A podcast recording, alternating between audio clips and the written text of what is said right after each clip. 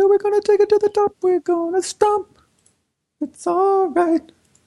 Gonna party till we feel alright. right before we start is when you give it to me. Meow.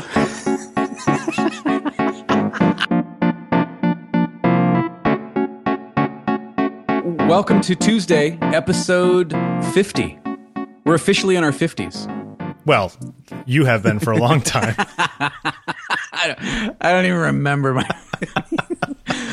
uh, yeah, uh, this is on taking pictures number 50, getting close to the year mark, uh, which is amazing to me. Very exciting. I can't believe we actually been doing this for almost a year. It's uh, it's dumbfounding. I can't believe Yeah. people are still listening after a year. I know, right? I, I, I wonder, are there people who have been listening since episode one consistently? If, if you have been, uh, write in podcast at ontakingpictures.com. Uh, anywho, uh, my name is Jeffrey Saddoris from fadedandblurred.com. With me, fancy New York editorial portrait, color and black and white Polaroid photographer, Bill Wadman. That was impressive. Yeah? Well, Thank Thank you for that guy. lovely introduction. Uh, yeah, a year. Oh my God. That's amazing. it's good. It's, good. really good. Uh, looking looking forward to keep going, keeping keeping going, keeping. You know, we, we have a lot of stuff to talk about because we promised that we do this workflow talk today. yes. Um, well, you're gonna talk, ramble on excessively about it. Wow, really? It's like that? I'm kidding. I kid. I kid. Um, Uh, yeah, you. But you've got something in the show notes, and you wouldn't tell me what it means. So which, wait, wait, which uh, roller coaster? yeah. Uh, so, ladies and gentlemen, Bill Wadman. Okay. I just wanted to discuss the ups and downs. I I guess it's there's like a mood component to it. But you know, I, I watched I watched something the other day and, and, and it got me really down about my own work. Like to the Okay. point where it's like I want to throw it all out and start over. You know? Okay. Okay. And I just thought that that would be an interesting topic for discussion the sort of ups and downs, the roller coaster nature of uh, self image when it's related to art. You know? Well, there's always the I don't know about always, but there is often the desire to reinvent, right? Yeah, there's that. But then, I mean, sort of the, um, I'm going more deep, more um, destructive than that. Really? Yeah. Like where where there have been times in the past couple days where I kind of just wanted to hit like format D. Okay. All right. And just say I don't I don't want any remnant of this of, of my previous creative self. I want to start tabula rasa. Yeah, none of this is good enough. Okay. Um, and look, th- th- that's the thing. I mean, there are times a month ago or a month from now where I will look at my stuff and go, you know, what, that's pretty good. Sure.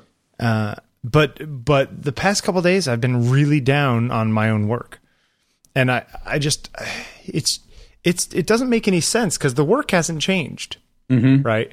This is all just my perception of it is changing, and how much does that have to do with me being cranky for some other reason, or you know, it's that time of month for me or something? I you know I don't know, right? Hormonal changes, um, and it just it it just got me thinking. It's like what people people have commented that you know who the heck do I think I am thinking that my stuff's important? And, you know it's like that's just my crutch to try to want to hope that it's important someday because that makes it worth doing right? Because otherwise okay I'm taking pictures I'm putting them in a box and then I die and then they get thrown out. Like okay well what's the yeah. fun I mean, that? I, well, for you, I don't know that I would say it's a crutch, but for you, th- there there is this this sort of core that if it's not important to somebody, then why should it be important to me? And if it's not important to me, then what am I wasting my time for? yeah right and lately I kind of feel like what am I wasting my time for Mm-hmm. um, you know, okay, yeah, I get you get work and you work for clients and you do that and you make money to pay the rent and it just it just feels I feel like I'm on a hamster wheel. Well, uh, in in the past, from what you've said, uh, it, it's. I mean, it sounds like a good time to throw yourself into a personal project that that takes you in a new direction. Yeah, I just wish I had an idea for a personal project that took me in a new direction. Right, right, right, right. I mean, that's you know, you can't. I, I found that anytime that I am in a situation where I need something new to work on, and I just make something up and start working on it, it never works. It's like it has to just come about natural, organically. Like, oh, I suddenly have this idea and I start doing it. You know, mm-hmm, when I try to brainstorm ideas, it never works. So, uh, is it is it a situation where if you force if you force the theme or idea of the project that you feel like all of the work becomes contrived because you didn't you weren't really into it yeah. from the beginning yes okay. yeah okay exactly that i mean i did this um few years ago i was playing on somebody was talking to me and, and they they did a lot of stuff that was they did projects that were very smart in that they were timely to the news and they got press because of that and you know they were very smart about timing their projects to the zeitgeist. Intentionally timing them? I think so, yeah. Yeah, okay. And and they sort of talked to me as if I was stupid for not doing similarly because that's the way that's the smart thing to do. Um, because the stuff that I'd done before or since has not been like that. So it's sort of this push pull kind of thing for me that I was like, oh, do I need to do I need to cater more towards the market, as it were? Mm-hmm. Uh, but for, so, for example, for I did three or four of these things uh, called laid off, where I, I, was shooting people who had lost their jobs um, in their work clothes and just sort of in their sitting around the house clothes, diptychs in the same exact position, you know, or, or in the same setting. Like you know, they were. It's the same picture of their living room, and they're standing up in their suit, and they're sitting down in their PJs or whatever it is. Right, right. And um, I did, I did think I did four of them, and some people have seen them and been like, "Oh, those are really great," and I'm just like, "No, those are boring. those are contrived. Those are me trying to be something I'm not." And so I stopped doing them, you know. And so there's examples like that where I've tried to find those things to get me out of a lurch or, or to to to to start something new, and it ends up sort of backfiring, and it actually pushes. It's like one step forward, two steps back. You know, mm-hmm. I feel mm-hmm. like I'm worse off than I was when I before I started it.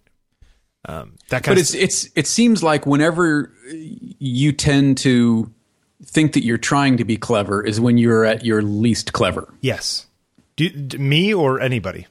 Well, I. I don't know anybody. I know in talking to you, it seems that way. I don't know anybody else. I don't know anybody. Uh, uh, okay, hold on. Post it note. Leave house more often. yeah, yeah, yeah.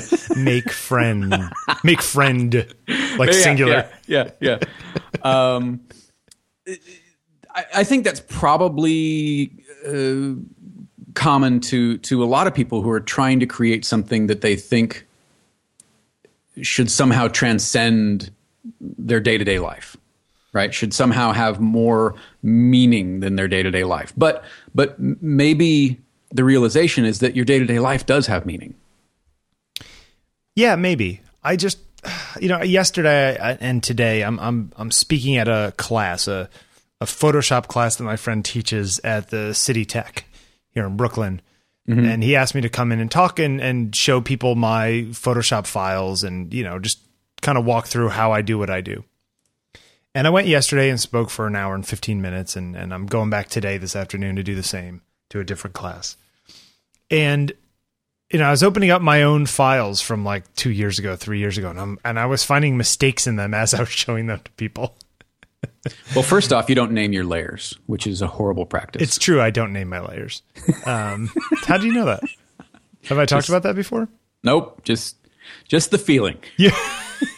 it's true. I don't name my layers most of the time. It's funny. I open up one of them that um, is getting written up. One of the pictures that I was talking about yesterday is getting written up on blographer this week or something. And so I, I, I had to take a screenshot of the of the um, of of of the layers palette for this for this like little write up. So I like layer 14 copy 2, layer 14 yeah, copy 3. So, so, I named them all. and so it was beautiful. I opened it up I was like, "Look at that beautiful file." And then I was just like, "Oh, right, this is the one that I was trying to show off to somebody nice. else." See? Um, Name your layers, kids. But but I was looking at them and I'm just like, wow, I'm a, and I know I'm not, I'm not looking for sympathy here. I'm just, I'm just saying what I thought in my head. I was just like, I'm a hack, you know. I it's, but it's funny. It's like you you go through these these these tortured plateaus when you know you know you you you you think you're great because you get to a certain point because you're like oh look how good i am you know look I've, I've gotten good at this and then a few months later you look and you go wow that stuff that i thought was really good is actually crap Mm-hmm. you know um and it just I, i'm at the low point of that and i just wanted to say that if anybody else goes on these ups and downs we all go on them too I think everybody does. I, I, I mean, I don't think that's even. Look, I don't even think it's part of of being creative, whatever that means. I think it's just part of being human. I mean, you're you're you're down on on your job, your wardrobe, your relationships, your friends, your you know, it doesn't matter. It's here we're talking about work, but uh, I, I don't think we're we're dissimilar from anyone else in thinking what's the point. don't you know What's- those people though don't you know those few people who never seem to get depressed Uh, like they're just happy all the time no, I don't know anybody like that. okay I, I I've heard of them, but I, I don't know anybody. i've heard tell of the mysterious yeah. Uh, bigfoot I, you know, I know people who are happier, but I don't I don't know anybody who never gets affected by by anything. I mean, it's maybe I should, maybe that would help, but yeah um, no, I don't actually. okay all right i take back what i was saying then Well, do you, no, you, you don't have to take it back. I mean, that's that's the way you feel. Uh, but but know that it will pass. yeah this too shall pass That's right. Uh, yeah, maybe. Maybe you're right. I'm overthinking it. Just, uh, it just irks me. Well, I mean, I hate feeling that way. I hate feeling like the last five years of my life was a waste. but it's not. it- and and I, I, know, but what- that's what it feels like right now. yeah. Uh, it, it, you know, I- think that happens at every level. You know, the the the person just getting started feels goes through periods of feeling like they're not good enough to get better and get more well known or get more famous or whatever it is. But then the person who's at that level thinks that you know they go through periods of of thinking that how they got there was a big ruse and somebody's going to find out and pull the rug out and back down there they'll go. Yeah. Yeah. I feel like that all the time. Well, I do too. But it's it it's the, the I find that as the valleys become shallower They do. as time as time goes on and well, that's just because you can't remember most of your life. Uh, yeah, well, yeah. there is there is that. Go ahead. Uh, but and, and they're less frequent. okay. you know um, but there are still those days where where you wake up and you know and look i go through the same things and i go through them um, just as realistically as anyone else but but fortunately most of the time uh, you know for me personally nikki goes wait what are you doing Yeah. and and kind of snaps me out of it. You know sometimes sometimes it doesn't happen. Sometimes it's you know it's i'm just going to leave you alone until this passes. That's why she's good to have around. well it's yeah it's one of the reasons. Um, you know? I mean it's it's it's difficult for me to know to to to distinguish w- when those times are when when the i'm going to help you through this versus when i'm just going to leave you alone and let you work through it but uh, to her credit it's something that she does brilliantly okay. you know Yeah. I, you use the term "to your credit" a lot, and I like or to to her credit, to their credit. I uh, like it. It's very. It's very. uh It's nice. Thanks. I mean, I just it's I she she's people should be credited for for being good people. Are you I saying that she's only a woman to you? well, always. Hey, uh, Uh, can't you can't beat a good Billy Joel reference. hey. Uh, okay, so enough of the roller coaster. But I just, I just wanted to talk about that a little bit. I was having a really hard time yesterday. Well, snap out of it. So it turns out that my website doesn't work on an iPad 3. No, we figured that out uh, a few days ago. Right. So some guy uh, on the Twitters Uh, who who? Let's see. Do do do do do. Iron Founderson, Robert Ho- Hoagland, who I think is from uh, somewhere in, in Europe. Anyway, he said that uh, he he looked at some logs and it's it's due to low memory, which means I probably am loading too many images. The thing I'm I'm only loading like you know 50 images that are like 200 pixels across. You'd Wait, now this is a the- listener of the show. Yeah. Okay, how awesome is that? That a listener of the show checked out your logs and said, "No, Bill, here, here's what's happening." Yeah, I think he's checking out the logs on on his iPad because he's a developer. He's an app developer, so he can get to all this crazy stuff that I don't know how to get to. That's still that's Right. really cool. So now I got to figure out either to a um, resort my because right now it all pulls out of an XML document and then PHP kind of writes it into the page, like Mm-hmm. lists them all out. Um, But you've written you. This is something that you've written from scratch, right? Yeah, yeah, yeah. Uh, Yeah, using if o- some you know what? stuff. If only there was some sort of platform that you could go to. Yeah, yeah. you know yeah. that that looked really great and scaled yeah, yeah, yeah. to uh, drag and drop. I don't know. I something. like doing my own things, even if they break. at least for this kind of stuff. For my for my e-commerce site, I'm all for our Squarespace friends. Yes. Um, so anyway, I yeah, I made this thing, and and this is you know what I do for fun when I want to beat myself and play with my cars. Um. Anyway, so I think what I need to do is write a thing in there that basically says if it's an iPad, only load X amount of images. I just have Right. to figure out whatever X amount of images is. well, okay. You what do you you have an iPad three or two? Right. Three.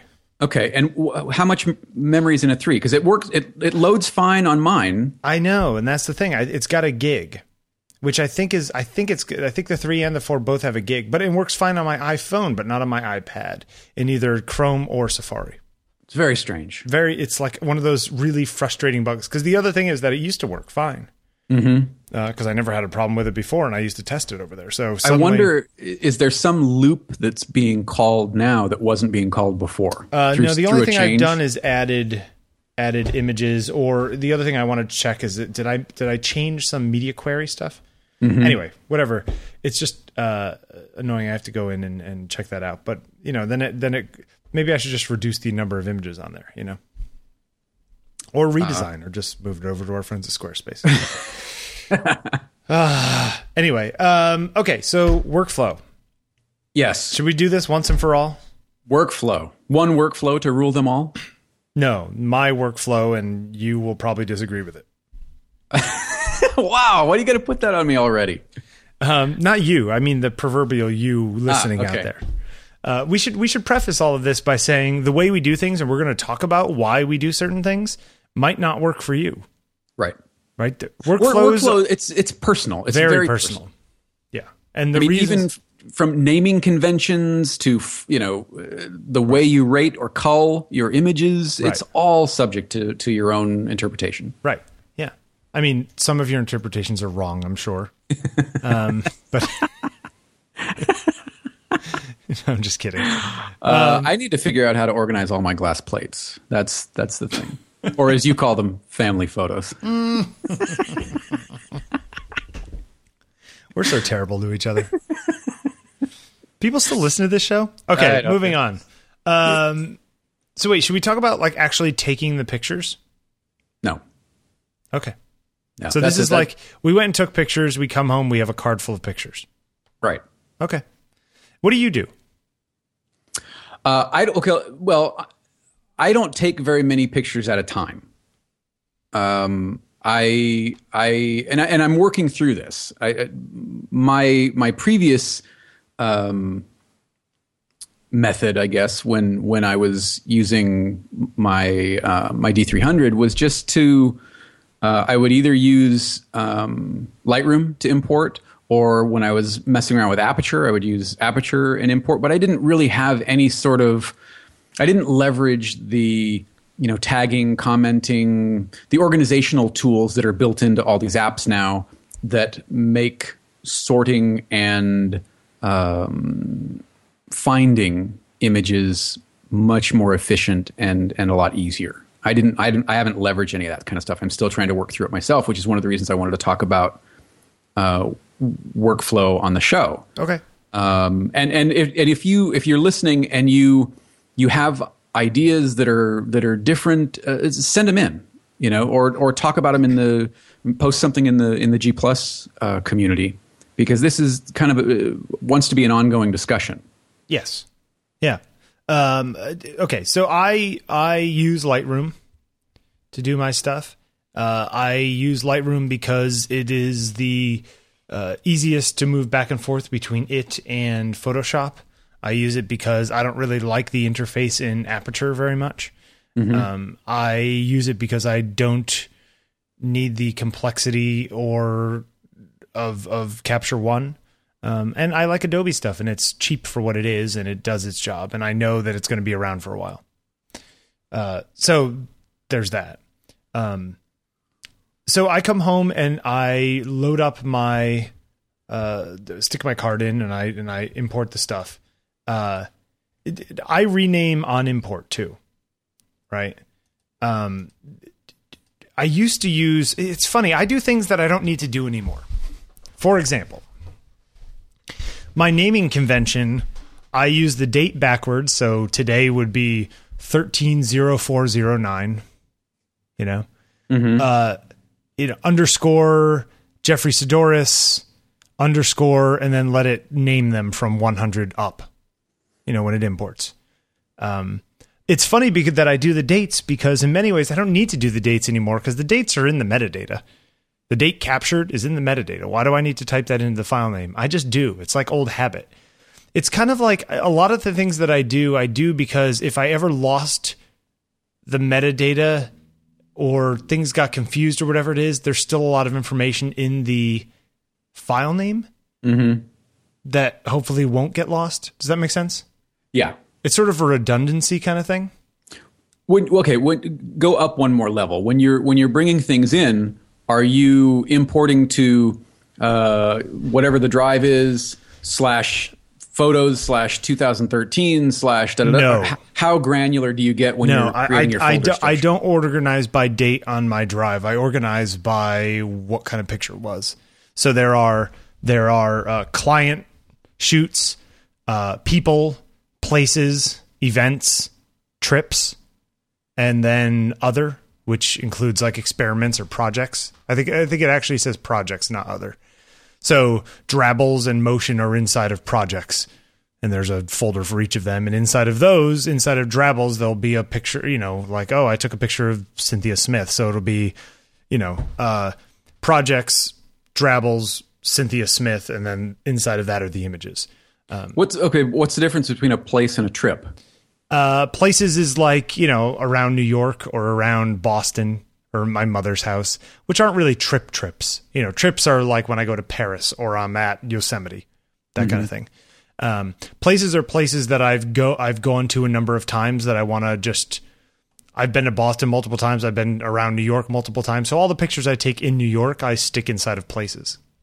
So that if I want to say, oh, I want to look at New York pictures, I go in and go to the New York folder. Um, like this again this might not work for you. But it works for me because the majority of my pictures are portraits. So i go into people and there's just people's names in alphabetical order. Right. You know that okay. makes it very easy for me.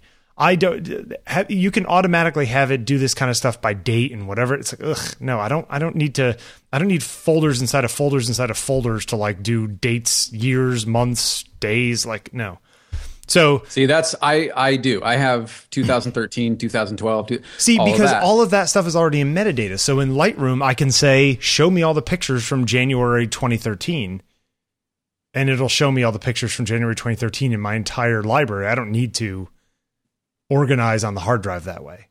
See what I'm mm-hmm. saying? Mm-hmm. Um, and I do that all the time. You can even like in in Lightroom or any of these things, I'm sure you could go in and say, "Show me all the pictures I took with the 85 1.2 lens." You know, it'll and it'll go in the metadata and and and and grok for you know do render out the, what I need that selection. Um, so I I I use that kind of stuff every once in a while if I'm just like, oh, you know, you know, I I'll say uh, I haven't updated my portfolio in a while let's see what pictures I've taken in the last few months. And I'll go into my library and say, show me all the pictures I've taken in the last few months. and that's really handy. Does that make sense? Yeah, no, it does. Um, it it mm, it makes sense, but then you're you're you're having to use Lightroom to find anything. Well, not to find anything. I mean, those kinds of things are weird things I need to do. What I generally need to do is find the picture of Jeffrey Saddoris, which is in People inside of a folder called Jeffrey Saddoris. Hmm. See what I'm saying? Mm-hmm. Like your way, if you have to find a picture of Bill Wadman, how do you find a picture of Bill Wadman when everything's in like folders of dates? That's what I'm true. saying? Okay, yeah, okay, See, okay. like the, the the thing that I'm doing most often is looking somebody up by name. In which case, that's how my folders are. You know, and then if I take in pictures of, say, Heather, I've taken pictures of, you know, dozens of times. In Heather's folder, there are folders that are dates. So the, in, inside of here, there'll be, you know, 080716, which is, you know, 2008. I took some pictures of Heather. Um, But do do you do that by default? Like if you shoot, let's say you go shoot, I don't know who's Ann Curry, right? Right. Are, are you going to do people Ann Curry, and then the date that you took those, or just people Ann Curry and dump them all in there? Uh, for Ann Curry, prob- because I probably will never shoot Ann Curry again, I can be pretty safe to just to put in, dump them into Ann Curry. See, but then it's. I think that's where it breaks for me. Is there's no standard. Yeah, Like, but where's- okay, but at that shoot- level, who cares? I mean, yeah, okay. If I wanted to be really anal, yeah, okay, I could put them in a folder in there that was the date, and okay, yeah, I could do that. But that's just one more level, and if I know that I'm never going to shoot that person again, what's the point of doing another level? The other level is for when I know there's going to be multiple pictures. The one advantage, actually, of putting the date in the file name is that I could just dump them all in there because th- it's not like there's going to be a Baratunde Thurston zero, you know, 100 multiples of that. Okay, sure. You know what I mean? Mm-hmm. So that's one advantage of putting the date in there is that you know you're never going to have conflicts of file names. Uh, so I mean that's just that's the way I do it. And and again, and then some people say, well, why separate people from client shoots? And it's just like, okay, well, there's my personal stuff, and then there's stuff I do for clients, and client stuff I generally want to hold on to longer on my hard drive because you know you need those pictures for something else. Where after a while, I'll take pictures I've taken of people and put them in cold storage. I'll I'll take them off of my main library and stick them on a couple external hard drives. Mm-hmm. You know, put them away, as it were. Uh, for your naming convention, are you all lowercase? Are you camelbacking things? What are you doing? Uh, the, I generally, I, hmm, I don't have spaces. I guess I camelback. That's where you capitalize, but keep it all mushed together. right. Yeah, I generally do that. Uh, although I do use dashes and underscores and stuff. I, it's not exactly perfect, but it doesn't need to be perfect. It needs to be readable. Sure. You know. Um, and there's some there's some things on my drive that I imported that I'll find and it'll be you know image 2634 like for some reason when I imported it I didn't I've gotten better over the years of bringing them in and naming them the right stuff. Um, and sometimes there's like things where it's like I don't know where should this go? You know? Although it's funny you say Ann Curry I actually have a a folder inside of projects called wish list where I keep where which actually has portraits of people in it but it's you know Andy Ihnatko and Gina Trapani and you know Matthew Carter and Ray Kurzweil. Like those people are in wish list because they're people I contacted that I wanted to shoot. You know, Right. um, but that's that's because that's just a separate project in my head. But see, again, this is all how it works for me. It might not work that way for you. Um, I also convert to DNG on import. Um, Now, do you keep do you do you keep the raw files or No. do you have it erase the originals? erase the originals. Okay. It it it, it copies on import. It does DNG. Um, so for those of you who don't know, so if you're shooting raw, your camera most likely, other unless you have like a Leica or a who else does actual DNG in the camera. There's a handful of them. Um, records raw files in a propri- proprietary standard. So on, on on Canon, it's currently CR2 for Canon RAW 2. Um, excuse me. Uh, what is it on NEF? Is that what it is? For, NEF on Nikon. Uh, Fuji is what does that RAF. stand for? NEF. I don't know. Nikon exchange format, maybe. I don't know. Yeah, know. maybe. Okay. Anyway, basically, it's you know, it's it's just the raw data off the sensor plus some metadata in some sort of format, and they all have their own proprietary thing. Um, I a few years ago started converting all my stuff to DNG, which is the open sort of Adobe standard for raw files for a couple of reasons. Number one, I am more secure believing that DNGs are going to be readable 30 years from now than some proprietary Canon format that stopped getting used 30 years ago. That kind of thing. Sure. Like I still have files from my, um, so say 2004, I had a Digital Rebel, which had a different older Canon format. And yeah, there's no reason for them to drop support for the Digital Rebel in Lightroom or whatever it is, but that's right now. 20 years from now, it's like, oh, well, there was this camera out and, you know, no one knows how to read these or you need this special software. It's like, you know what? They're DNGs. They're they're in a format that's that's uh, uh, documented and, and somebody could write a open source thing to open them up. Um, I feel sure. better about that. So there's number one is is just sort of continuity of my library. Uh, secondary, secondly, uh, there is lossless compression of data compression inside of DNGs. So a DNG with this lossless compression, so you don't lose anything. It's just it's sort of like zipping the file, as it were. Um, it saves you like 20, 30 percent. So that a gig or a terabyte of of image files suddenly only takes up 700 gigs. So there's a, a space savings as well. And another advantage is that with the Canon files, the metadata is kept in a sidecar file, an XMP file outside. Yeah. Where so you've with, got all these little files everywhere. Exactly. And where with DNG, all the metadata goes inside the file, which is nice. So now it's just one file with everything in it, and you don't have to worry about the sidecar files. So I'm a big fan of converting to DNG. Now it takes a little longer on import because it's chewing through all these images as it's importing them. But you know what? You you take that hit in the beginning, and then you don't have to worry about it ever again. What is the what is the Fuji save to? What kind of format is that? Uh, it's called RAF. It's the Royal Air Force. It format? is the Royal Air Force. It is. It's the camera system of pilots. uh, um, and, and, you know, it's it's interesting. I've been reviewing, working through reviewing uh, Capture One Express, uh, which is sort of the pared down version of of Capture One Pro. Uh, a few features missing uh, because I had read on the on the Fuji forums that it does a better job with the Fuji RAW files because of the X-Trans sensor. Okay, that's what right. originally got me looking at it. And when uh, when Lightroom 4.2 or I'm sorry 4.3 was out, it it had a tendency to kind of smear the colors a little bit, um, almost like a watercolory effect if you're looking at at 100 percent.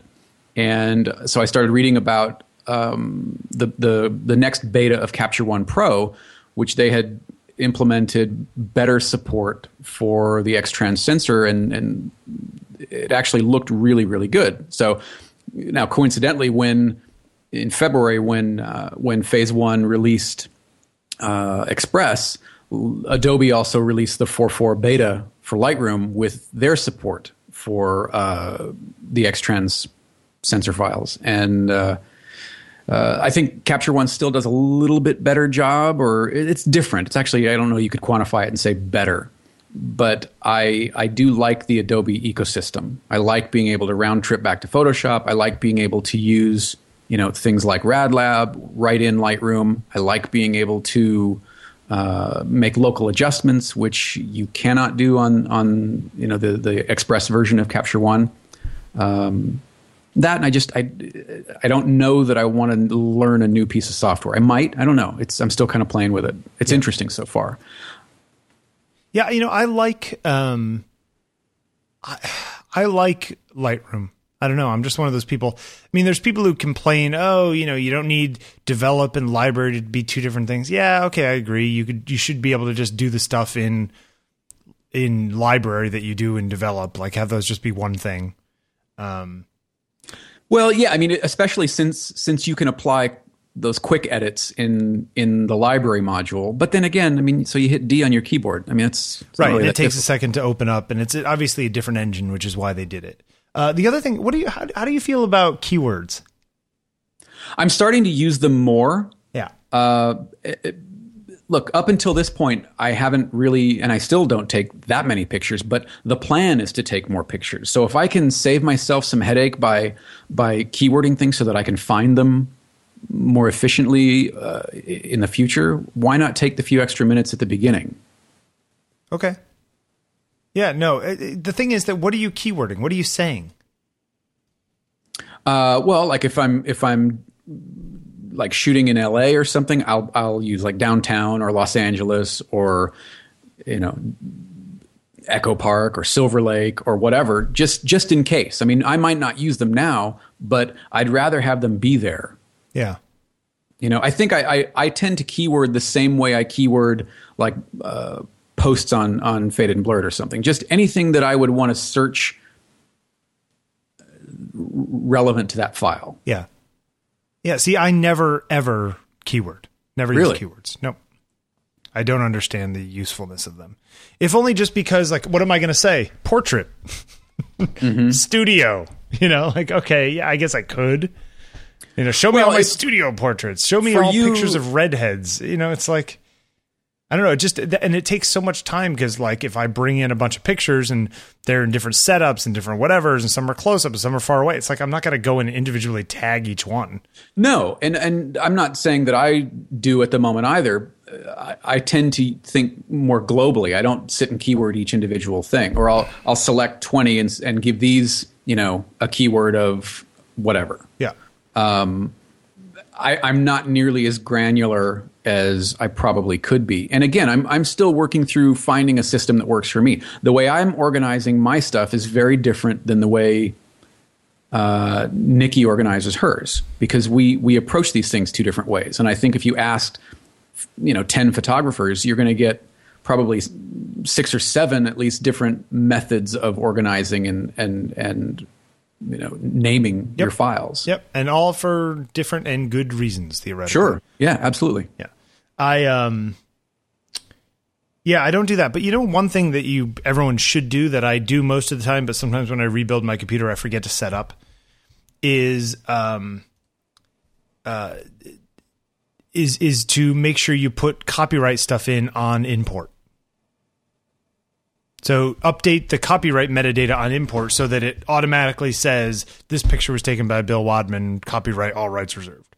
Oh, okay. See what I'm saying? Mm-hmm. Because there are copyright fields in the metadata, and you tend to forget to do that sometimes. So if you have it set up to do that on import, that is good for you. You know, in- like have the creator and the you know that kind of stuff automatically in there. Sure. Um, so just a little a little hint. Uh, so that's a big thing. Uh, once you get them in there, though, I, so I use I I mean I've probably discussed this before. I use a, I use a star system to to organize things. So I pull in 100 pictures and I go through and I decide whether or not it's worth one star, which is like, oh, I might possibly use that someday. Um, so those all get one star. Then I say, show me all the one stars. And then I give the ones that are the best out of those two stars.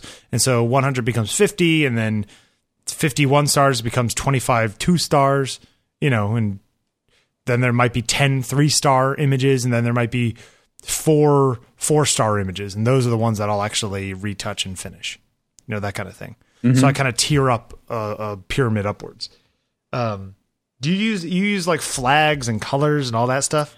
Um, I well, I'm I'm again, I'm I'm working through all this stuff, uh, and I've I've been reading this uh, photographer's workflow book, this Gavin Gough book, and he suggested using flags in Lightroom, where if if you're not going to keep the image, give it a black flag, and if you are going to keep the image, give it a white flag. So you start from the very beginning of of I'm never going to do anything with this, or it's out of focus, or the composition's horrible. Just dump it. I don't even want it in the library. Well, what I do is when I'm done with all that culling and editing, when I'm sort of okay, I'm kind of done with this project, I'll say, show me all the zero star ones and delete those. Oh, okay. So you don't keep everything, No. Because there are there are people out there that even if they are used to. never going to do it, Yeah. never going to do anything with it, they'll keep every image. And then to me, I don't understand that. No, especially with digital where you're shooting that much. I mean, back in the day, you didn't have a choice, right? With with with uh, with film. The thing is, is that the the flip side of that is you don't know what's in a particular image. So, for example, in the '90s, there was that picture of Bill Clinton, you know, talking to uh, Monica Lewinsky on a rope line outside of the White House Okay. which was a nothing photo and probably got lost in whatever it is. And then when all this stuff happened, people went back and go, "Oh, look what's actually what look what we actually have on film." Now, would that have gotten deleted nowadays? Like, oh, it's just him talking to some random brunette girl. You see what I'm saying? Uh, yeah, yeah, yeah. So th- there is sort of like a, a a question. Now, for the kind of stuff that I do, this is that's a stupid thing, you know. Although sometimes I'll keep pictures that are um, they're zero stars because there's nothing I'm ever going to do with them, but I do want to keep them. So I'll open up zero stars, and every once in a while, I'll I'll give a few of them one star or don't delete them. Things like um, an out of focus setup picture before the shoot. You know that I took at some studio or whatever it is, just because it reminds me of what it was like to be in that studio on that day. You know, like stuff like that, or or test pictures of assistants. You know, like silly stuff like that. I'll keep um, that wouldn't weren't weren't useful for the project, but are useful just for fun, you know, or memories kind of stuff. So I'll do that every once in a while. but you don't give them a star rating. Well, I, I will end up, yeah. Either I- either I'll go in and I'll say, oh, you know what, I do want to keep that one and that one, or or oh, look, it's a picture of a gritty wall, and I didn't need it for this project, but that could be useful later for something else, you know, that kind of thing. Um, so yeah, uh, and every once in a while I'll go back to a shoot and I'll be like, I know I took a lot of pictures, and then I'll look back and I realize I only kept 18 of them because I threw the rest out to save space. And I'll be like, oh, I wish I could have kept, seen some of those stupid outtakes just because they were stupid. So I'm I'm a little more careful nowadays. I'll delete a lot of stuff, but I'll my I'll be a little more liberal on my one stars just because, you know, for posterity's sake Sure. you know but i'm not definitely not what like my entire collection of all images that i have and have kept and everything i could fit on four terabytes you know i don't have a lot of stuff um some people man they go through a terabyte drive a week you know they've got like archives of of like vhs tapes in, in cases but they're all hard drives you know Right. Which I don't. uh, event again, photographers and that kind of stuff Yeah, I, that that's that's foreign to me at the moment because I don't I don't m- make that many photographs. Yeah. And you know what? And event guys too, like there's no real reason for them to shoot raw all the time, you know, or that kind of thing. Or they'll con- sometimes I'll stuff that I know I want to keep but I don't want to waste all the space, I'll convert to JPEG and delete the raw. Mm-hmm. You know. Oh, this is just some extra stuff that I shot that day that's just silly and I want to keep it. Well, I don't need the raw image of that. You know, so every once in a while I'll go back. So a lot of the stuff in say 365 portraits back in the day, I think I, I converted a bunch of the outtakes that I wanted to keep. I converted everything except for the final pictures to JPEG. But I sometimes I regret that. So, you know, Well, know you, you have said in in I think mm, a few shows ago that you keep your final edited files, you convert them to JPEG and send them up into Dropbox, yeah. Dropbox. Do you do anything like that with with the original raw or DNG file? No, no, um, because I mean, ultimately, when I'm done, I, I mean, the the amount of times that I actually need to go back to a raw file and re-edit it from scratch, it's not going to happen. I mean, it's happened twice or three times, but the raw file's there. I don't need to back it up. You know, if my house burns down, I'm not really worried that I lost the PSD of a picture of Malcolm Gladwell. As long as I have a really nice 85% out of 100 JPEG full res of the file, that's all that's really important. You know, the final thing is there. Um, yeah, I don't use flags, and I don't. One of the reasons I don't use flags and colors all that much. I use colors sometimes if I have a shoot and say I edited it down to like 15 pictures, and the client comes in and says, "I want this one and this one." I'll mark those as red because like all of them will be final images, but these are the ones Right. that they chose. Well, it's it's sort of the the the red grease pencil from Yeah. contact sheet days. Exactly. Yeah. So Sure. I'll, I'll use it for that. And now, if I lose my, the nice thing about my whole structure is that if my Lightroom file gets corrupt, I don't really care because everything's in the files. Oh, which is one thing that you need to do in Lightroom. You need to go in to catalog settings, file ha- uh, uh, metadata, and say automatically write changes to XMP. Do you ever do you know that checkbox? No. Okay, so if you, from what I understand, if you don't have that checkbox checked, metadata like star ratings and all that kind of stuff is kept in the Lightroom library, not kept in the D, not kept in the files, either in the sidecar or the DNG itself. So if you if you if your Lightroom gets lost or corrupt or something like that, all that information is gone. Where if you check this, it slows things down a little bit because it has to write all this stuff back all the time but it means that all that metadata is inside the raw file. So if you ever lose your Lightroom library, it doesn't matter because almost ninety nine percent of your data is in all the files anyway. it's not writing it. It's only writing the changes, right? It's not writing to to the catalog every time you exit the application or something. Yeah, yeah, no, right, right, right. No, no, no. But it, but it, but like as you're like loading a, a folder or whatever it is, I think it like takes a little longer to do like certain things. That's what they say, which Okay. is why they don't have it turned on all the time. But I turn it on all the time because that means that my say my star ratings and the the raw settings and all that kind of stuff are all inside the DNG kept there. You know. Okay. Now, okay, just take me through this. I'm in it. I'm in Lightroom right now. We're doing this Okay. Yep. live on the show. Uh, so under file handling, Uh, yeah, catalog settings. Uh, it's under metadata. There's automatically write changes to XMP. Third thing down. See it? no, You're in catalog settings. no. Okay, where are you? Uh, You don't want to be in regular preferences. It's called catalog settings. It's it's it's based upon. Uh, it's Ah, okay. yeah. It's each catalog does it differently, and then inside of metadata, the automatically write changes to XMP. Ah, okay. and that'll that'll then write uh, stuff that you do to the to the DNG itself, so that the DNG has four stars, and it's not just in your Lightroom thing. So if I ever lost my Lightroom catalog, I just import all my folders back in, and they're all in a structure that if I still had to get to anything, I go into people, I go into Ann Curry, and I find the image. I don't need my Lightroom thing to find stuff. Interesting. Okay. Um, and I can just dump all these back into a new Lightroom folder, and all the data is still there. Now, All you, of that data is you there, okay. lose. I think you lose like virtual copies. You know, if you Mm-hmm. like make multiple virtual copies and that kind of stuff. But most, you know, ninety percent of everything is, is is sort of backed up. So that's why I do that. and I can't imagine that. I mean, unless you're doing a huge volume of images, that you're going to take The an performance appreciable hit? performance No, hit. in yeah. fact, I think I really, I personally think that that should be turned on all the time. It's safer for everybody. You know, that's the smart thing to do. Um, so when I decide that I'm going to work on the images, I load them up in, um, in I open them up in Photoshop if they're things that I actually have to retouch, right? Mhm. Now here's the weird thing: Photoshop's default file format is PSD. Photoshop document has been for whatever you know 20 years now. Um however lightroom defaults to opening new files in photoshop as tiffs. Right. and i never quite understood why that was. In fact i went back and forth with john Nack a little bit the guy who runs photoshop. I was like why is that?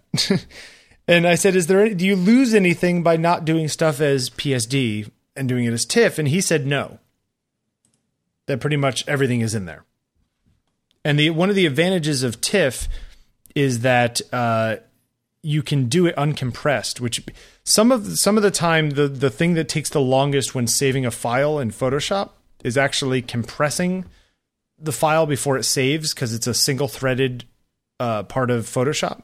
Right. So it needs to it does because uh, PSDs have compression built in, like you know zip compression kind of uh, lossless compression built in.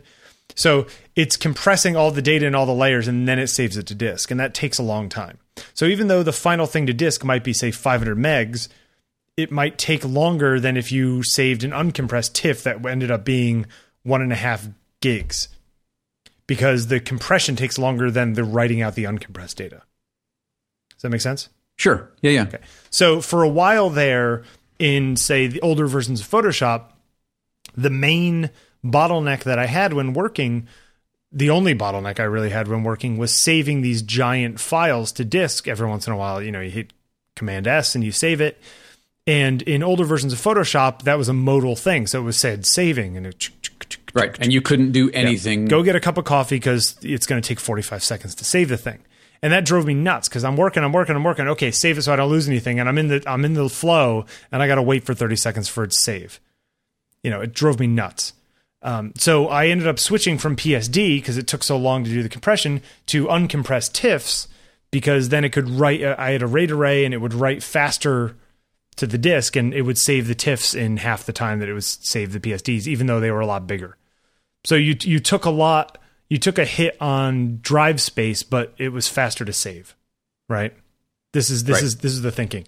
Um, however, now they changed. Um, Photoshop CS6 now does saving in the background, so you can say Control, you know, Command S, and you can keep working, and it's saving what you saved in the background as you're still working. So it's sort of a moot point. I really should switch back to PSD now. Now, some of my files get too big. They end up becoming more than two gigabytes, right? A PSD, you can't make a PSD more than two gigs. You can make a TIFF file up to four gigs. And if you want to go bigger than that, you need to use a PSB file, which is a Photoshop big document format that Adobe added a few years ago.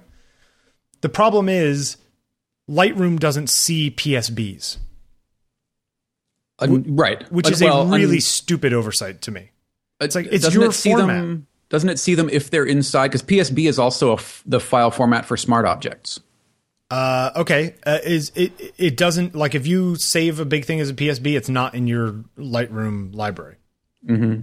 Which, if that's my final version of some picture and it doesn't show up next to the raw file in my Lightroom library, then that's kind of useless. I have to remember that that project had to use a PSB because it was too big.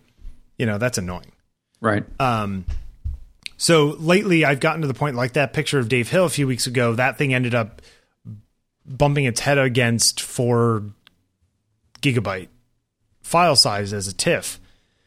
And uh, so every once in a while, like it would say, I can't save it. It's over four gigabytes. And it's like, Ugh. and so I'd have to go flatten a few layers that I'm like, eh, you know, I would have rather kept separate, but it's like, eh, I'm never going to deal with those two shadows separately again. Okay. Flatten those. Right. You know, delete this thing that I know I'm, that I had as a backup that I know I don't really need because I've moved past it or whatever. But I hate the idea that I have to do that just for file size stuff.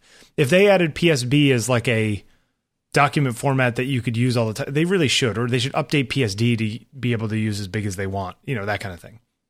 So file formats are, are annoying. The other thing I do is I, I do everything in 16 bit. So that doubles the file size of all my stuff. So each color channel, each RGB is actually 16 bits deep as opposed to 8 bit deep. And the reason I do that is because I well, I'm working from the raw file. So if I go down to 8 bit, the raw files are giving me 12 to 14 bits of data. So I don't want to throw away all that data because I do a lot of curves and that kind of stuff inside of, of Photoshop, and I don't want to throw out all the source data that it's working on. So I'll do everything at 16 bit so that I can pull up curves and pull up shadows or pull back highlights and you know that kind of stuff. I could, they're sure. more malleable when you have more data. And um, so that doubles the size of my files too. So you know, it's a, I, I make certain concessions, but I, I use uncompressed TIFFs at 16 bit currently. That's sort of the file format that is my final stuff. Um, plus, you know, TIFFs. It's a nice open format, right? It's not PSD, which I don't think Photoshop documents are going anywhere. But hey, why not think towards the future? 50 years from now, you'll probably be open to open a TIFF. You know. And you think PSDs are going to go away? Well, I, I don't know where Adobe's going to be 50 years from now, but TIFF is a format that a lot of people use. You know, and it's it's it's a standard. I think that it's you know it's an open standard. It's documented, so somebody could write a thing that read that file format based on the documented standard. Sure. Uh, I don't know that PSD is actually a documented standard. That's a good question. Um, so yeah, I'm nerdy that way. Uh, and then finally, I like you said, I generally export uh, a full res thing and drop it in my Dropbox so that I but have post post editing though. Yeah, yeah, yeah. When I'm done, done. And every once in a while, I'll go back to an image and do it again, and I'll be like, "Oh shoot, I got to export it again," you know. And I've actually been really bad about that. There are some times when I'm like, uh, I'll I'll look through stuff that's in my final images folder, and I'll be like, "Wow, there's a lot of stuff missing from here." because mm-hmm. when I was working on it, I forgot to do the last step of exporting it over there. So when you're of, when when I'm done with the image, like I just get lazy. You know, I export, it, I stick it up on my website, or I send it to the client, and then I never actually put it up to Dropbox. When so, you do spit them out to Dropbox, that final JPEG, yeah. Uh, what's the DPI PPI setting that you're using? Oh, well, 300 DPI, but I mean, really, doesn't the DPI doesn't really matter as long as it's the full res of the file, right? Right. Um, but that's a that's another kind of misconception. That's you know what that's another that's another discussion. Oh well, that goes back to that post that I wrote. How people don't know anything about file formats. Um, yeah, you know it's it's uh, it, what the other annoying thing is that Lightroom defaults to 240 DPI. Yeah, why is that? I've I never. I've never understood that. Drives me nuts. Where the 240 comes Yeah, from. because everyone wants 300. Even if they don't know why they want 300, they want 300. So Right. just make the standard 300, and we'll go from there. Um, yeah. So it's it's so I like Lightroom because you can go back and forth with Photoshop really easily. Uh, but I'm always opening the original in Photoshop. I'm not like you know open the Lightroom version. You know that you can do that kind of stuff too. Right. Although every once in a while, it's like I want to make a secondary version of this that's flattened, and I want to play with it for I don't know. I'm talking at a. I need. I'm giving it for a talk, so I need to mess around with the flattened version. I'll do. I'll do that, but it's very rare. Does that make sense? Sure. So uh, right now, and then as we said in our backup stuff, it's like all that information's on a two drive RAID zero, but then I back it up to a single drive, and then every once in a while I back up that backup to another single drive. So I'm never more than like a week or two. You know, everything's at least on two drives. Most stuff's on three drives more than a week back. You know that kind of thing. The problem is, is that what do you do? You have two terabytes of stuff. What are you going to back that up to? I can't back that up to the cloud. No, it'll take a month. I'm not. I can't back it up to optical discs. Like, where the heck am I going to get you know terabytes of optical discs? Um, Has has this workflow for you your current iteration? Is this is this uh, a work in progress? Is this the way you've done it since the beginning? Is it's the way I've done it for now? a few years. Um, I mean, every once in a while, little things change. Like I went from PSD to using TIFFs, and you know, um, a couple of years ago, I started putting everything up on Dropbox. So you know, you it's it's or your naming convention. You know, oh, maybe originally I did the dates the opposite way because it seems I didn't realize at the time that it's better to do it the other way because then I'll be able to do searches for just the year by looking up the 13 in the beginning or whatever it is. Right. Um, so it's it, I think that any workflow that you come up with is not going to stay permanent forever, you know. Nothing nothing's going to not change. Everything No- yeah. Nothing. Yeah. Nothing's going to. Yeah. Everything's gonna, going it's, to. Change. It's going to keep changing. It's going to keep evolving, and you know you're going to have to deal with that. You know, and as my files also get a lot bigger now because you know you're working with a 22 megapixel camera, and then you're working at 16 bits, and you've got 20 layers, and you've got adjustment layers, and you've got you know these things just keep ballooning bigger and bigger and bigger. I know I'm trying to do more in uh, in Lightroom now. I know I'm trying to do more of the of the global edits and even even some of the local edits, but I know I'm trying to do more in Lightroom so I don't have to go to Photoshop as often. Yep. And I think that that I mean if if you are working as if you worked in the dark room back in the day, I think you should be able to do most of your stuff in Lightroom. Mm-hmm. Uh, you know, I mean, because if you're look, you're changing shadow and contrast and doing a little bit of dodging and burning, and you know that all can be done in Lightroom. I just don't find the local adjustment tools very refined in Lightroom. Like it's it's I feel like even when I'm using a tablet, I feel like I'm editing with a mouse. You know? And you don't you you you feel that there's a greater precision Oh god, in yeah. in Yeah. Photoshop. Yeah, then you're down to pixels. You know, you're not editing pixel stuff in Lightroom.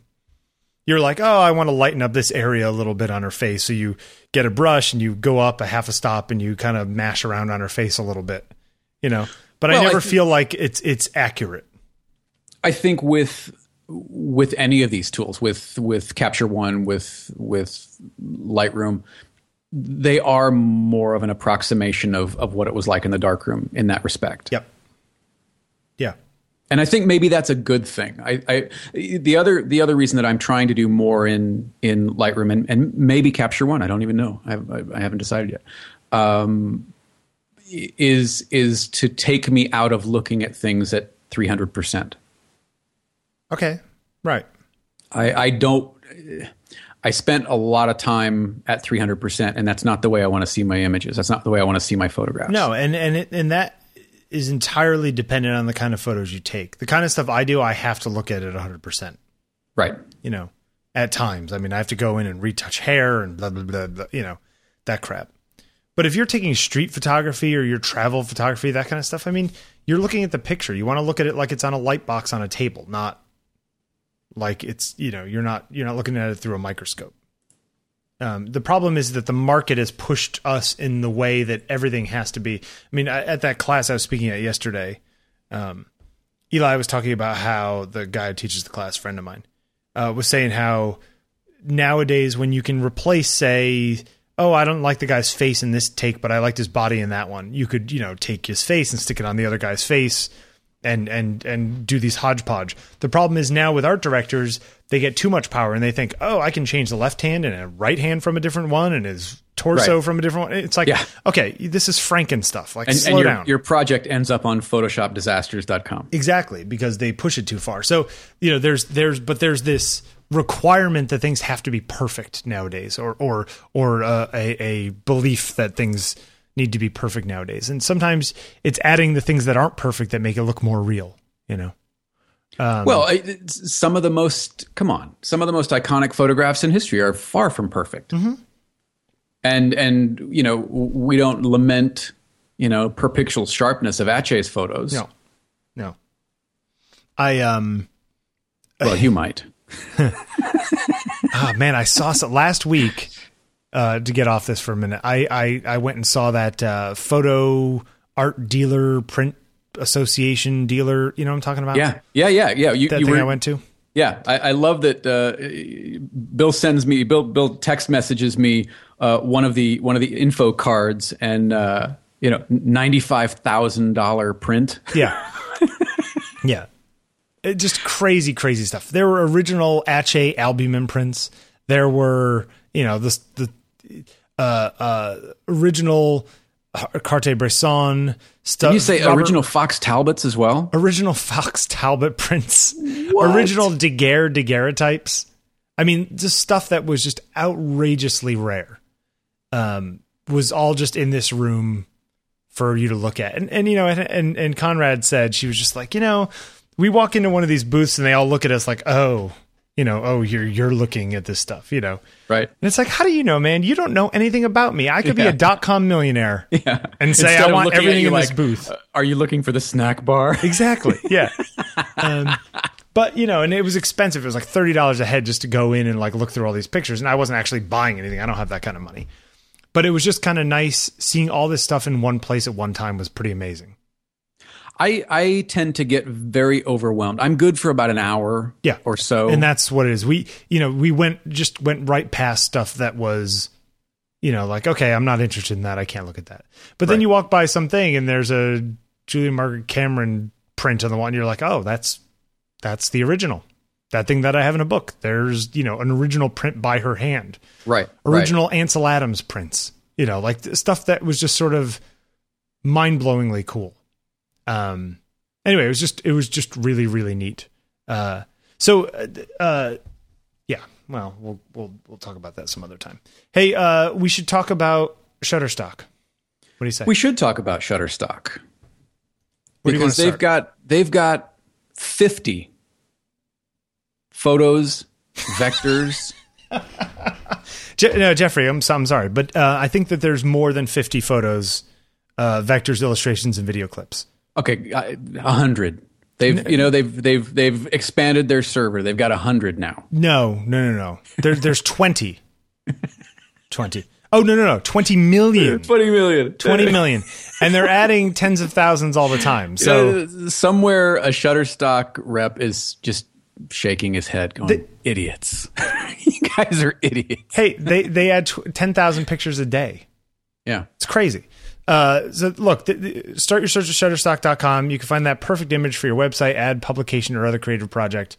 Uh, we're great fans of theirs because you can go buy a, a, a source image for one of your composites. here, hit me. What do you okay. got? Um, um, um, orange juice. Orange juice.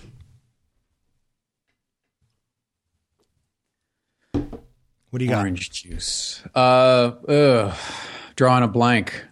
Oh, I'm sorry. No, there are 89,406 results for orange juice. Okay, this is what we're talking about. So you're doing a composite and you need a glass of orange juice. You can go search there, and for 19 bucks, you can buy a glass of orange juice. Um, they even have these like have you seen those commercials where they're like like the, the, the piece of the fruit will go flying through the juice and Yeah, you know, yeah, it they have those splash? things? They even have those. I met the girl who did that kind of stuff once, but we'll have to talk about that some other time. That did the orange juice splashes. Yeah, she does a lot of that stuff. And I went to see her give a talk on it, like a workshop talk, and and she was showing off like I don't know what it was, Broncolor lights or whatever it is for something at some photo thing. And I was like, oh, look, I wonder if there's like real tricks to how to do it. And then she was taking it exactly the same way that you and I would do it if we were trying to do it, which is for one of us to hold the fruit, one of us to hold the camera, and the other one goes one, two, three. Okay, throw it. yeah, like that's what it was. And I was like, really? You don't have anything better than that? There's no like fancy Nice. trigger system or You're thinking there's this whole process, and it's like, nope. Yep. No, it's just it's just lazy. Anyway, um, look, you can go to Shutterstock.com. They have everything, and and not only can you get single images, you can go subscribe. Right? Yes. Yeah, if you're if you're running a, a you know a business where you need a lot of images, don't don't buy them a la carte. You know, you can sign up for a, a month or three months or even a year. Yeah. Uh, and and you know the more you sign up, just like anything else, you sign up for a year, it's going to be twenty percent over the cost of, or under the cost of three months or whatever. Right. Uh, but then you're getting twenty five images a day. You're getting video. You're getting clips. You know, it's, Yeah. it's yeah. Yeah, one hundred ninety nine dollars a month if you buy a year, and you can get twenty five images a day. So let's say you're running, I don't know, The Verge, and and you need pictures all the time. You think Josh is that where he gets his stuff? I, I should hope so. Topolsky's a smart guy. He does all kinds of stuff like that. Um, the other cool thing is that there's there's there's a light an iPad app, so you can go like set up light boxes, so you can sh- curate and share pictures between light boxes. So you're showing something to somebody, you know, you say, "Oh, what do you think of this one?" and that kind of stuff. You could pass it back and forth. You can Which also is awesome for working with clients, by the way. yeah, and you can get enhanced license access. So if you want to take an image and like run it and print it on swag, that kind of thing, you can go get that and they'll make that happen. Uh, and the cool thing, I mean, look, we're all photographers here. So do we need photos all the time? Well, maybe for a composite, something like that. But most like other stuff for your website, you know, you're designing something, you need like icons or, or, or, or, uh, vector stuff like like arrows and that kind of stuff, all kinds of crazy stuff. They've got all that kind of stuff. Infographic templates, which I still need to make an infographic someday. Yeah, if you if you just from their homepage, if you search or just click on vintage, Yeah. and you've got like stock photos and and vector art, Yeah. you know all these little flourishes that are just impossibly complicated to to draw by hand. Yeah. Uh, like let's say you're making a, a, a movie and and it's on the Columbia River, some river out west, right? And you need like that nice like morning uh, dawn river shot video clip. I bet you there's like ten of those or two. There's got to be at least two of those. Uh, hold on. We need to get you a louder keyboard. One of yeah, one of those old school. Yeah. Okay, here, okay. Here's one right here. Yeah. Here here is uh, uh honest to God, dawn shot uh, paddling with a canoe. Uh, yeah. Perfect. It's like the, the, they got everything. You don't need to go out there and shoot it. Just get it from Shutterstock. Um, it's good stuff. And 24 hour support during the week. So it's Thursday night and you're freaking out because the client needs something in the morning and you have a problem with something. Call them up. They'll take care of you. Good stuff. Uh, so, but right now you can sh- sign up for a free browse account. Go to shutterstock.com. You don't need a credit card or anything like that. Uh, and when you decide to purchase, use the offer code Pictures4 and you'll get 30% off your package, any package. But uh, we are big fans of Shutterstock and we thank them very much for their support of On Taking Pictures and 5x5. Good. Good. Uh, where do you Hey, want to go from here? You know, you, you said just a moment ago that you didn't you didn't have to shoot video, and you don't. But if if, If you, you do were going shoot- to? if you were going to shoot video, Video man, people do get- you have some nice toys to play with recently? They get all the toys. How This did that happen? The- yeah, I mean, we were talking yesterday about the uh, the new stuff, particularly from Blackmagic, which is just amazing. Well, you know, Claude was over here. Friend of the show, Claude, was over here the other day. And he started showing me that crazy gimbal system thing. Yeah, this thing Free, that Vincent freewheel, free, free yeah. something or other. Yeah. So basically, it's like they've got spinning gyros on this thing, so you can you can hold on to it, and it keeps the camera pointed where it's pointed. Um, and you can like they have a guy on rollerblades and, and and and skating down the street with it, and then having the shot go into the cab and then pull away from the cab after. It's it's just insane stuff that you could do with this Yeah. thing. Uh, as he was saying, you know, it's scaring the hell out of all the people who are Steadicam operators in LA Yeah, because it's literally could put them out of business. I mean, and the reason was is that back in the day, you needed this big giant rig because the cameras were big and giant and heavy. right. Uh, nowadays, especially after yesterday's Blackmagic announcement, Yeah. Screw those guys. Yeah. Uh, well, this thing, look, movie is what it's called, M O V I. And if you haven't seen the, the little demo video, maybe we can put a link to it in okay. uh, in the show notes. But I mean, you're you're having you're having the ability now to hand this rig off mid shot from one operator to another to extend your shot, and it's seamless. Yeah, I think it's you know, the, or, I think it's Movi. Is it Movi? Yeah, yeah, I think so. Movi. But go ahead. Anyway, uh, yeah, because why would something related to video be called movie? Well, yeah, you're a wise anyway. guy. You know that. Go ahead. uh, but yeah, I mean, it's amazing. And now, you, like you said, you've got this little the, the now that thing costs fifteen thousand dollars though. This gimbal thing. Sure. Yeah, you're you, you know you're not going to buy this of just messing around on the no. weekends or shooting your kid's soccer game. But if you're let's say you're let's say you're do, making a movie, you're making a movie. You, you you know you're walking down the street, you're making a movie. I'm filming. Yeah. I'm filming here. uh, th- okay, new Blackmagic camera, 1080p, ProRes 422, uh, soon to be DNG RAW, two SD cards, almost the size of an iPhone, hooks up to four thirds mount, so you can hook up any four thirds lenses or get adapters and put in cine lenses like PL lenses and stuff. Nine hundred and ninety five dollars for the body. Yeah. That's insane. Why would anyone buy a digital SLR to do video nowadays? If yeah, if that's all you're doing. Yeah, if you're making short movies, that's what you buy. Cuz that's going to give you better video than a digital SLR. It's got it's got more dynamic range. Yeah, what are they it's Super 16 and what yeah. are they saying? 13, 13 stops, stops. range. Yeah. yeah. Uh, and then if you're shooting in RAW, then you can bring it into Resolve, and, and as long as you have a honking video card, run the stuff in real time. It's just it's just it's just insane the stuff that these people are doing. Insane. You know, I, I gotta say I, I like the UI on the camera. Yeah, although I mean I played with one of the Blackmagic Cine cameras, the two point five K ones. Mm-hmm. And um, the the the the menu system was good. It's just that it, it was really buggy firmware when I when I played with it one time. Ah, okay. Um, but um, but I think that they'll have that hammered out, you know. But if I was going to be a, if I was going to make short films, like if this summer I decided I'm going to start making short films, which I'm considering doing, uh, I would totally get one of those. Yeah, you know, like well, look, they, I mean, get two they, or three got, of them. They've got you covered, and that, I think they're they're doing something kind of amazing. Um, they've got the the the pocket cinema camera, which is nine ninety nine. Yep. and then they've got the two point five k at twenty nine, and then now they've got the new four k at thirty nine. Yeah, yeah, 4K straight to ProRes for four thousand dollars. That's insane. Uh, the the Canon one that does uh, it's kind of like a motion JPEG compression kind of thing. I think uh, is 12K. Is, it, is this the one that Claude was playing with? The one what is it? One DC. The one DC is what Claude used on his last project. Yeah, and he loves it. But that's but that's 12 grand. I wonder if if this Blackmagic camera is, you know, four thousand dollars and does four K. Mm-hmm. I mean, this stuff. It's just. I guess my point in bringing this all up. Look, we're not. A, we're not a. We're not a video show, and I'm. I'm. You know, we don't talk about a gear a lot on this show, but I am. I'm a spin off. I'm a gear whore. I admit it. Like I. I think that this is cool from a like a. Ooh, I want it kind of neatness factor.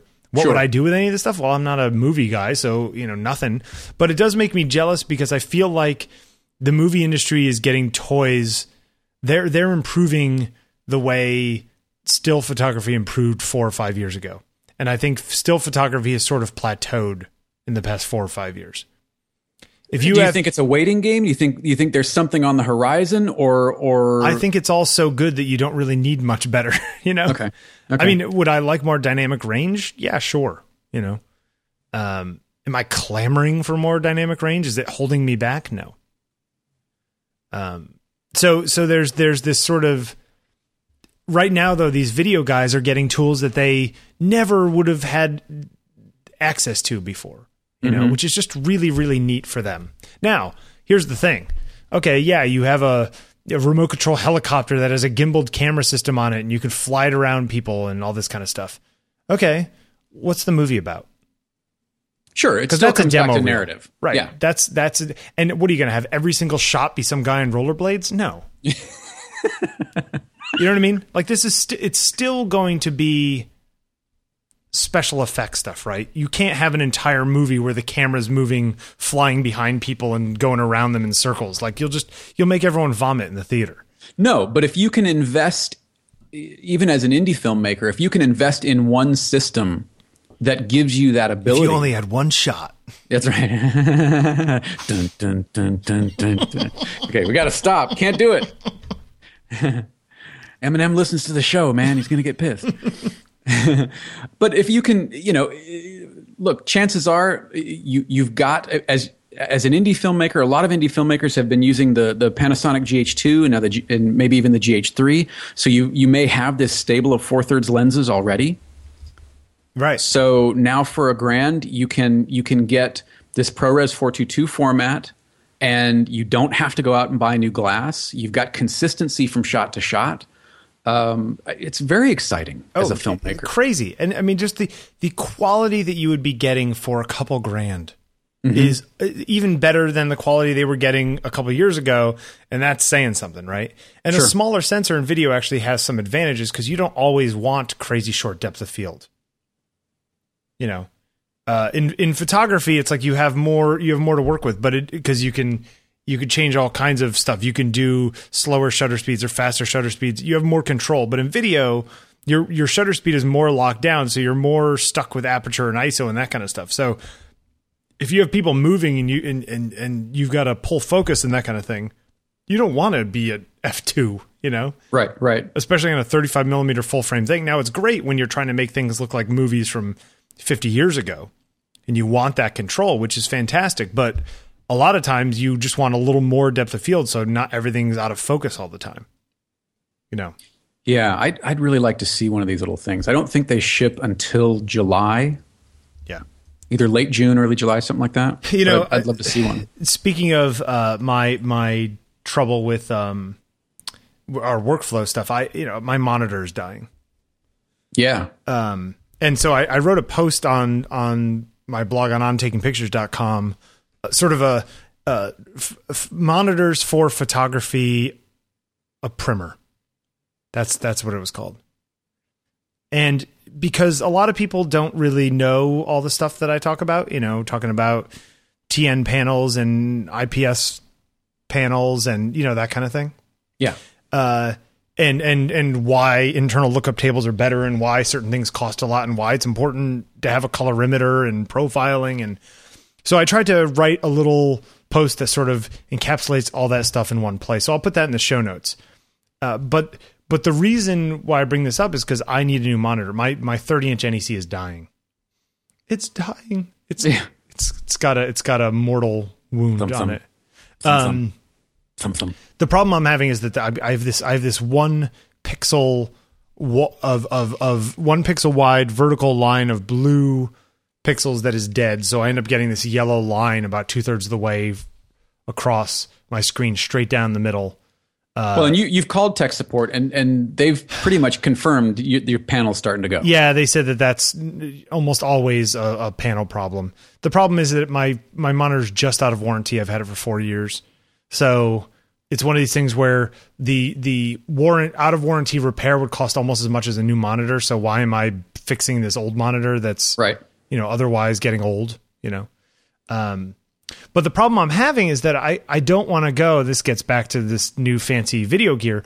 I don't want to go buy a new monitor now, which have been stuck at 2560 by whatever, say 1600 for this one, for the last since 2005, 2006 or something. It's like these things have been out forever.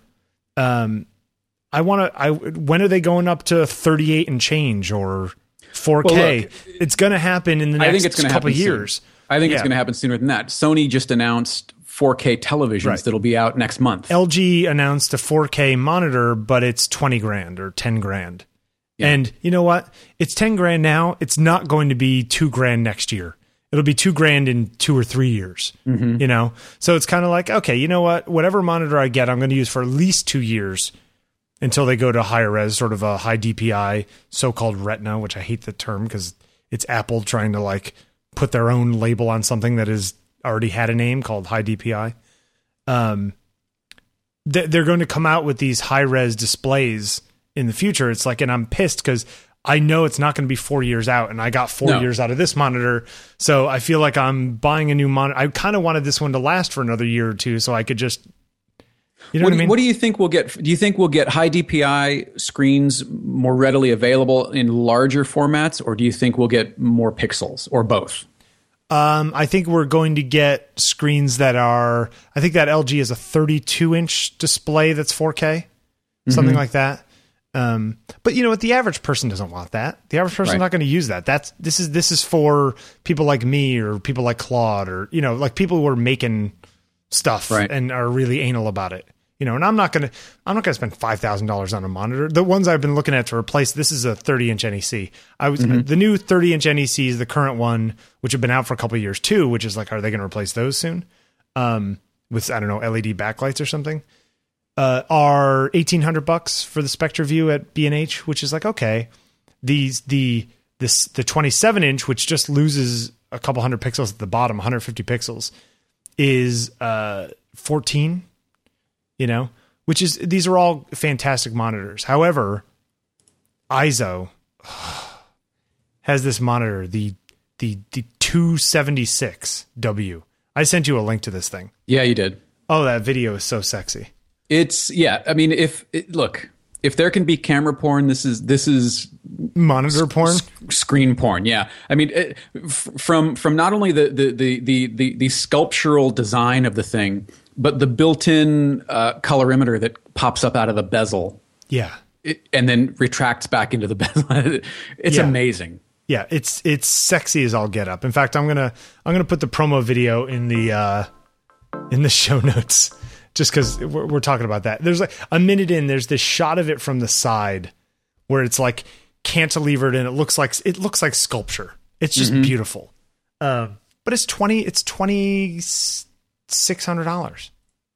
I don't have twenty six hundred dollars not to spend on a monitor you know, especially one that's going to get replaced in two years. If I knew I was going to have this monitor for five years, all right, it's five hundred dollars a year, a buck and a half a day. But you see what I'm saying? Well, yeah, you're you're at that point where the technology is is on the verge of changing. Yeah, And do you want to be in the last generation, or do you want to just wait and you know see what happens? Uh, The other side of it is, you know, you, I think you've got to do something because this is kind of driving you crazy, right? yeah. This vertical line is crazy. It, it's like right there, right now. It's not on the screen, but it. If I turn off the monitor and turn it on again, sometimes it's there, sometimes it's not. Sometimes it just shows up while I'm sitting here. It's intermittent, and that's what's so frustrating about it. There's nothing worse than intermittent problems. Yeah. Just give me the problem or not, you know? Drives me nuts. Um, so what's this Vimeo thing you got in here? Eh, okay um, it's kind of a piggyback on on the the- the film and video people getting some really amazing tools and it's just this idea of of distribution uh, of of your project if you're a filmmaker you know you and I have have uh, been fortunate enough to to watch some cool movies we we were sent a Vimeo link from uh, huh wait yeah Go ahead. uh, no, uh, uh, Ben Shapiro, who directed the, the Gregory Crewdson Brief Encounters film, which was brilliant, uh, and Tomas, who directed the uh, the the Saul Leiter film. I, I just think it's amazing that that you don't have to go to a master tape or or have a DVD burned. That we're in this this mode as a filmmaker that, in addition to photography, that you can get your product out in front of people virtually immediately. Yeah. and And, and, at high can, quality. yeah, and at high quality. That's the thing. I mean, you know, we're not watching a YouTube, you know, 320p version of these films. We're watching them in 1080p. Yep. Uh, and and I, I just think it's amazing. And I, and you know, big thank you to both of those guys for for allowing us to see their projects. But um, I, I, I don't know. I it just kind of Through the projector too. Like at my house, it's amazing. It's like you're in a Oh, movie I'm sure. theater. Yeah, know? I'm sure. And it, it's just such a fantastic time for. I, I, I know we we don't talk about the, the sort of ancillary benefits of gear, but this is definitely one of them. Is is it's such a great time to to be a creator of media, whether it's it's film or or photography. You just you've got so many options to get your work out there in front of people, and and I, I'm I'm actually just really thrilled to be a part of it. Again, where video people are getting all the good stuff lately. It's almost like video, like stills have just been passed by, Jeffrey. Is that is that it? I don't know. I go back and forth. I, I love stills and I would prefer to work on stills. I wonder if the world is getting bored of stills. If stills are too commonplace. Uh, It's almost as if like you you still need skill to pull off good video. Where nowadays you can put your camera in manual and get pretty good pictures, or in, in auto and get pretty good pictures, not knowing anything about photography. uh, that's another discussion. Okay, I think it's a good discussion to have, but it, I think it is another discussion. okay, we we can discuss that some other time. Hey, uh, one other thing that I put in here before we get to our photographer of the week is uh, this thing I found where this photographer shot this woman in paper dresses. Did you see? I'm looking this? at these; they're amazing. Aren't they cool? Yeah, they're really really cool. and they, they it almost looks it's all of it is very sort of Avedon. yeah, You know, it's got that early Avedon, very yeah, early. Yeah, Yeah, uh, I think there's some amazing stuff in there. Yeah. Now, are, when, when who are these? When were these done? I think fairly recently. Yeah, they look like they're out of the 40s and 50s. They're beautiful, and the, uh, although that model needs to eat a sandwich, Yeah, you disagree? I just think it's funny. That's Like, okay, look at the picture of her, like the second to the last one, where she's kind of bent over profile, which is really cool. And she's just got the skirt on; she's topless, but she's got that. Oh, skirt yeah, yeah. on. Oh, See, yeah. She needs some food. Yeah, that's very sculptural. Oh, it's beautiful. They're beautiful pictures, but they're insane. Mm-hmm. Yeah, put these in the show notes. These are fantastic. I, I did. Yeah, yeah, yeah. It's up okay, how are we doing on time? Uh, I think we are about right where we want to be. So let's talk about uh, let's talk about Eisenstaedt. Photographer of the week, Alfred Eisenstaedt, uh, icon Absolutely, amongst photographers. one of the most famous pictures of all time is his. Yeah, and and you probably you probably don't even know it, but uh, you've seen it. It's it's the the Times Square. Uh, I, is it just called the kiss? What is it called? I think so, something like that. That's what it's what it's Apparently, she called. didn't want to be kissed, and so some people are just like, "Oh, great, you're showing this thing where this girl's like getting forced to kiss some guy. He's basically taking advantage of her, and everyone thinks." But on the other romantic. hand, it's a kiss. He just got home from the war. He's excited. Give the guy a break. Uh, I tend to agree with you, but I'm just saying that people have made that point lately. Uh, interestingly enough, little little little story here. Factoid. Years ago, Wait, hold on. On taking pictures. Factoid. I used to, so I used to be in the ad world, and uh, one time I was working at this place, and there was a guy there from England, a British guy, God, whose name I cannot remember for the life of me right now, but he came in as sort of a art director, um, sort of in house as as sort of uh, like a art director uh, in residence kind of thing, right? He had his own company. He had done a bunch of really fancy stuff, including designing a bunch of stuff for Adobe. So he had no, it wasn't Adobe. It was he designed um not Getty. What did Getty buy when was it Getty one? I guess it was originally, right? It was Getty and then it was bought by the Gates people, right? Is that what it was? I don't know what you're talking about. Like Getty, like uh, uh you know, f- pictures. Uh, Oh, Getty photos. Images. Yeah. Oh, okay. Okay, so he he did he did work for them or something like that. So he had uh he had a login for the site. This is back in 1998. That would allow you to download everything anything you wanted for free. Part of his deal with them for designing their thing is that he could have anything he wanted anytime he wanted for free Wow. uh, which was kind of cool at the time. Anyway, um, he was having a party, and he had this beautiful like Brazilian girlfriend. It was like you know, it, obviously the guy had money, right? And he was staying at an apartment up by Times Square, like in the fifties on Broadway, something like that. And I went and we were hanging out, whatever it is, and you know, d- doing party stuff. And it turns out it was Eisenstaedt's apartment Wow. and there was a section, a door that was locked by like three deadbolts, behind which was his archives. Oh, wow. Because the guy had, I think he did. When did he die? Uh, oh, gosh. Hold on. 1995. Put me on the spot. Okay. here. Yeah. So August- yeah, so August this was 1999, I think it was, or 98, 99. And so he had died, and so there was a guy who was the official archivist of all of his stuff, Wow. who would come in every once in a while and like catalog. But this was the guy's apartment. And what an archive! I mean, if you you, Yeah. you know look through these links in the show notes, I mean, uh, photographs of of Einstein, of the Kennedys, of Who? yeah, uh, you know, Dietrich, Monroe, uh, Sophia Loren. Yep. Uh, I mean, it- the first meeting of Mussolini and Hitler. Uh, Ba- Back I mean, when people just- knew how to dress. Yeah. Uh, just amazing, amazing photographs. And I know we use that word a lot, but these are beautiful photographs.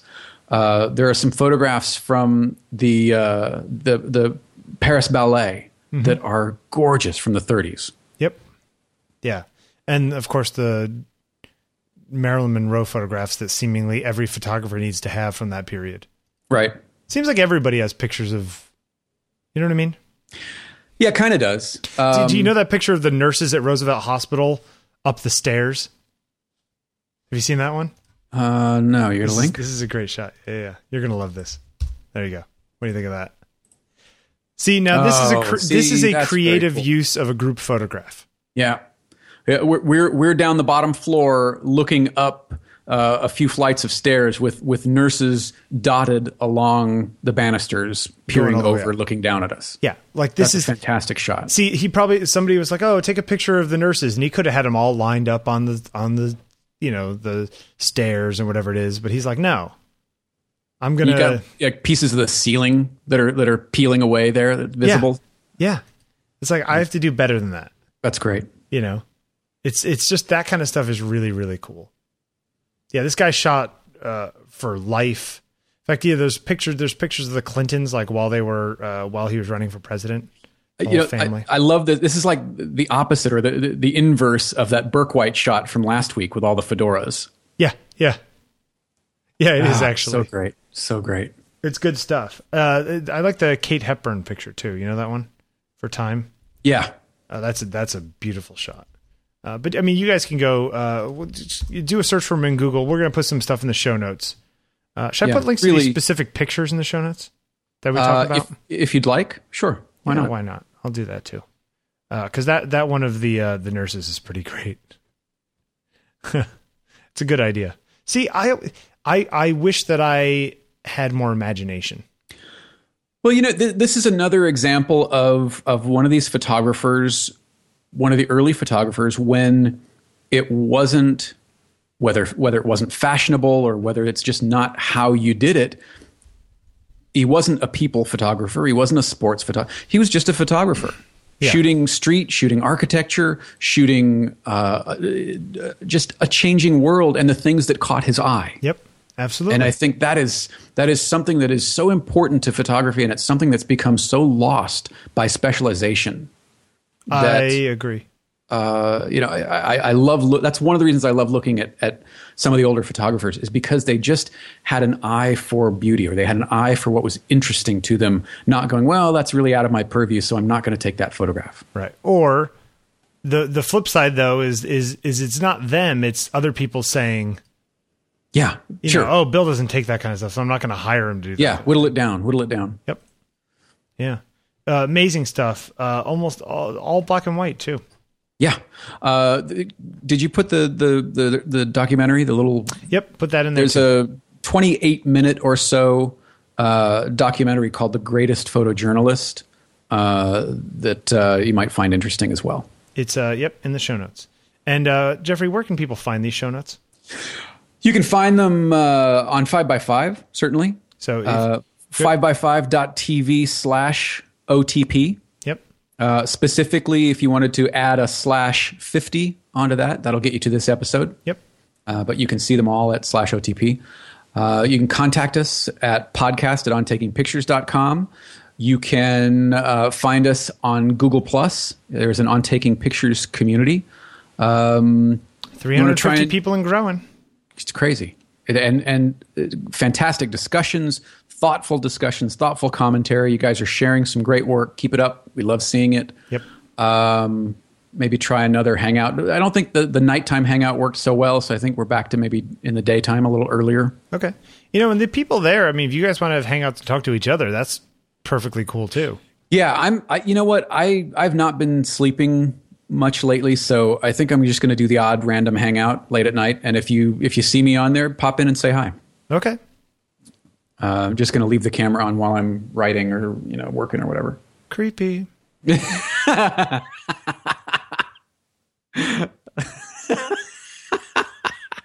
Apparent. Uh, yeah, that's good. Apparently, what? No, what do you got? Nothing. A friend of mine uh, has an office down in Dumbo, and apparently, Elementary, the show, is renting out the front of her office uh, today for a TV shoot. Elementary is a television show. Yeah, it's uh, uh, it's the it's the American Sherlock thing with Lucy Liu as Watson, Oh, right, right, right, right, right. and uh, what's his name as uh, as Sherlock, as Holmes, uh, the, guy, the British guy, the the sick boy, whatever his name is. Sick boy. Oh, from Trainspotting. Yeah, from the guy from Uh, Hackers, who used to be married to Angelina Jolie. How many facts do I have to give you before you tell me the guy's name? Oh, uh, uh, uh, uh, uh, Jonny, Lee Miller. There you go. yeah, who was also in uh, Plunkett and Macleane with, uh, gosh, what was his name? Robert Carlyle. Okay. Yeah. Yeah. Whatever you say. Anything else you want to add? Uh, uh, no, uh, you tweet at Bill Wadman. I tweet at Jeffrey Saddoris, J E F F E R Y S A D D O R I S. That's right. Um, yeah, uh, come on to the to the to the group and uh, and say hi. Come on, come on, do the. Oh, sorry. You know, you just cost us forty two hundred dollars right there. Thanks. Anything else you want to add? No, go out and make something. Have a good week. All right. We'll see you guys next week. All right, see you next time.